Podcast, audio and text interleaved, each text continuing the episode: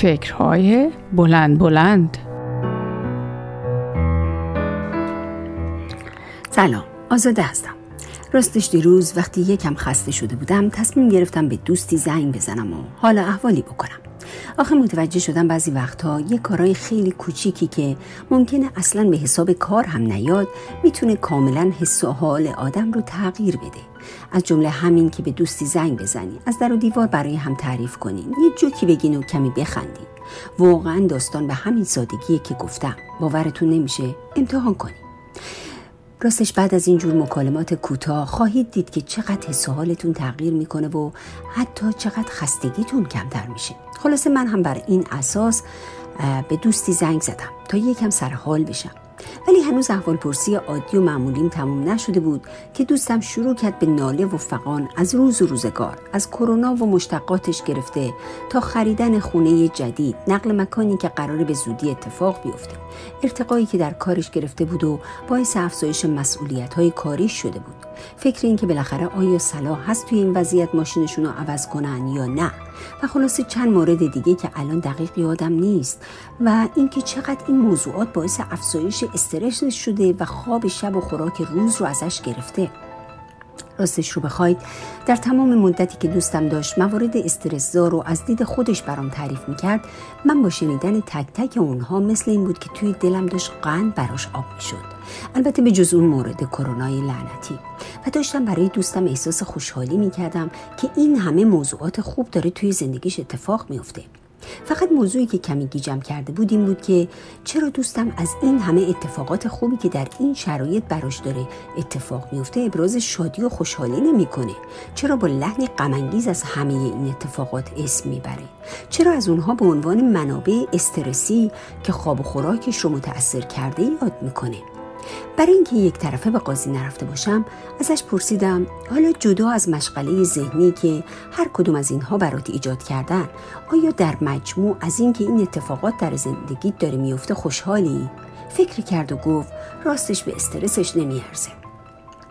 از خدا که پنهون نیست از شما چه پنهون؟ اولین لغتی که به ذهنم رسید به قول اینجایی این بود. ریلی یعنی واقعا ممکنه که این همه اتفاق خوب در زندگی برای ما بیفته و فقط چون نمی‌دونیم چطور اونها رو در مغزمون مدیریت کنیم و نمی‌دونیم چطور باید راجع به اونها با خودمون صحبت کنیم آرزو کنیم که ای کاش اصلا این اتفاقات نمیافتاد. چون وقت استراحتم تموم شده بود با دوستم خدافزی کردم و برگشتم سر کارم. ولی این موضوع که باید تفاوتی بین استرس های خوب و بد باشه توی ذهنم باقی موند و تا شب مثل خور مغزم رو می‌خورد.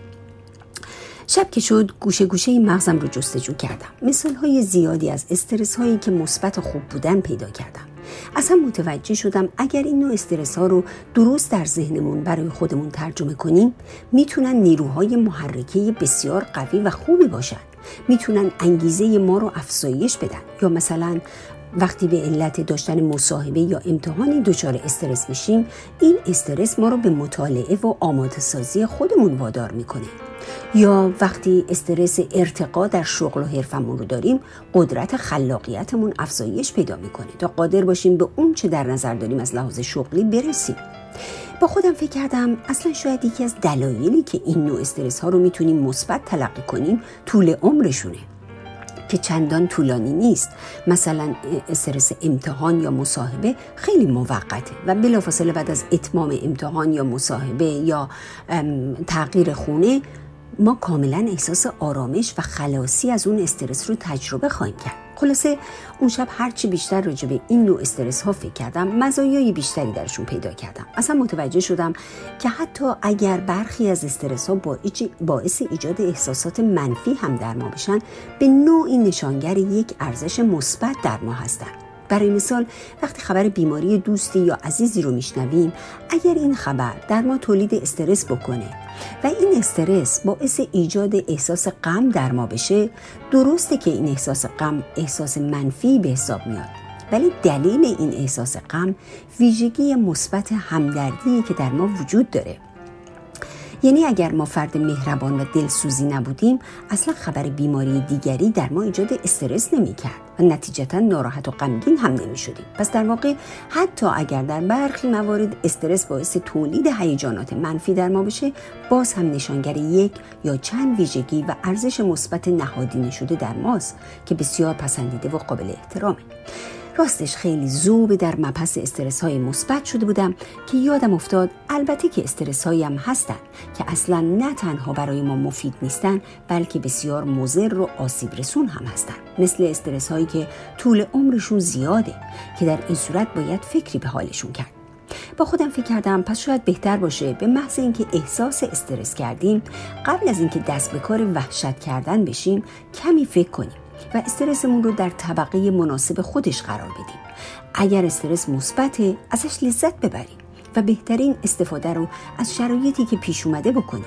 و اگر متوجه شدیم از نوع استرس منفیه باز هم قبل از آشفته شدن اون بخش مثبتش که همانا ارزش های مثبت نهفته در اون استرس هست رو شناسایی بکنیم و ضمن تقدیر از خودمون برای داشتن اون ویژگی انسانی مثبت بعد در صدد یافتن منشأ بروز استرس بر بیایم و با یافتن راه حل هایی البته اگر موضوعی که تولید استرس در ما کرده قابل حل باشه به کاهش یا حتی حذف اون عامل یا عوامل استرسا بشتابیم و هرگز سه عامل حیاتی خواب، تغذیه مناسب و انجام فعالیت های ورزشی رو در کاهش هر نوع استرس نادیده نگیریم. با امید شناسایی و لذت بردن هرچه بیشتر از استرس های مثبت زندگیمون و یافتن روش های مناسب کاهش عوامل تولید استرس های منفی در زندگیمون همه شما شنونده های عزیز فکرهای بلندم رو تا فکر بلند بعدی به خدا می سپارم خدایا رو یاورتون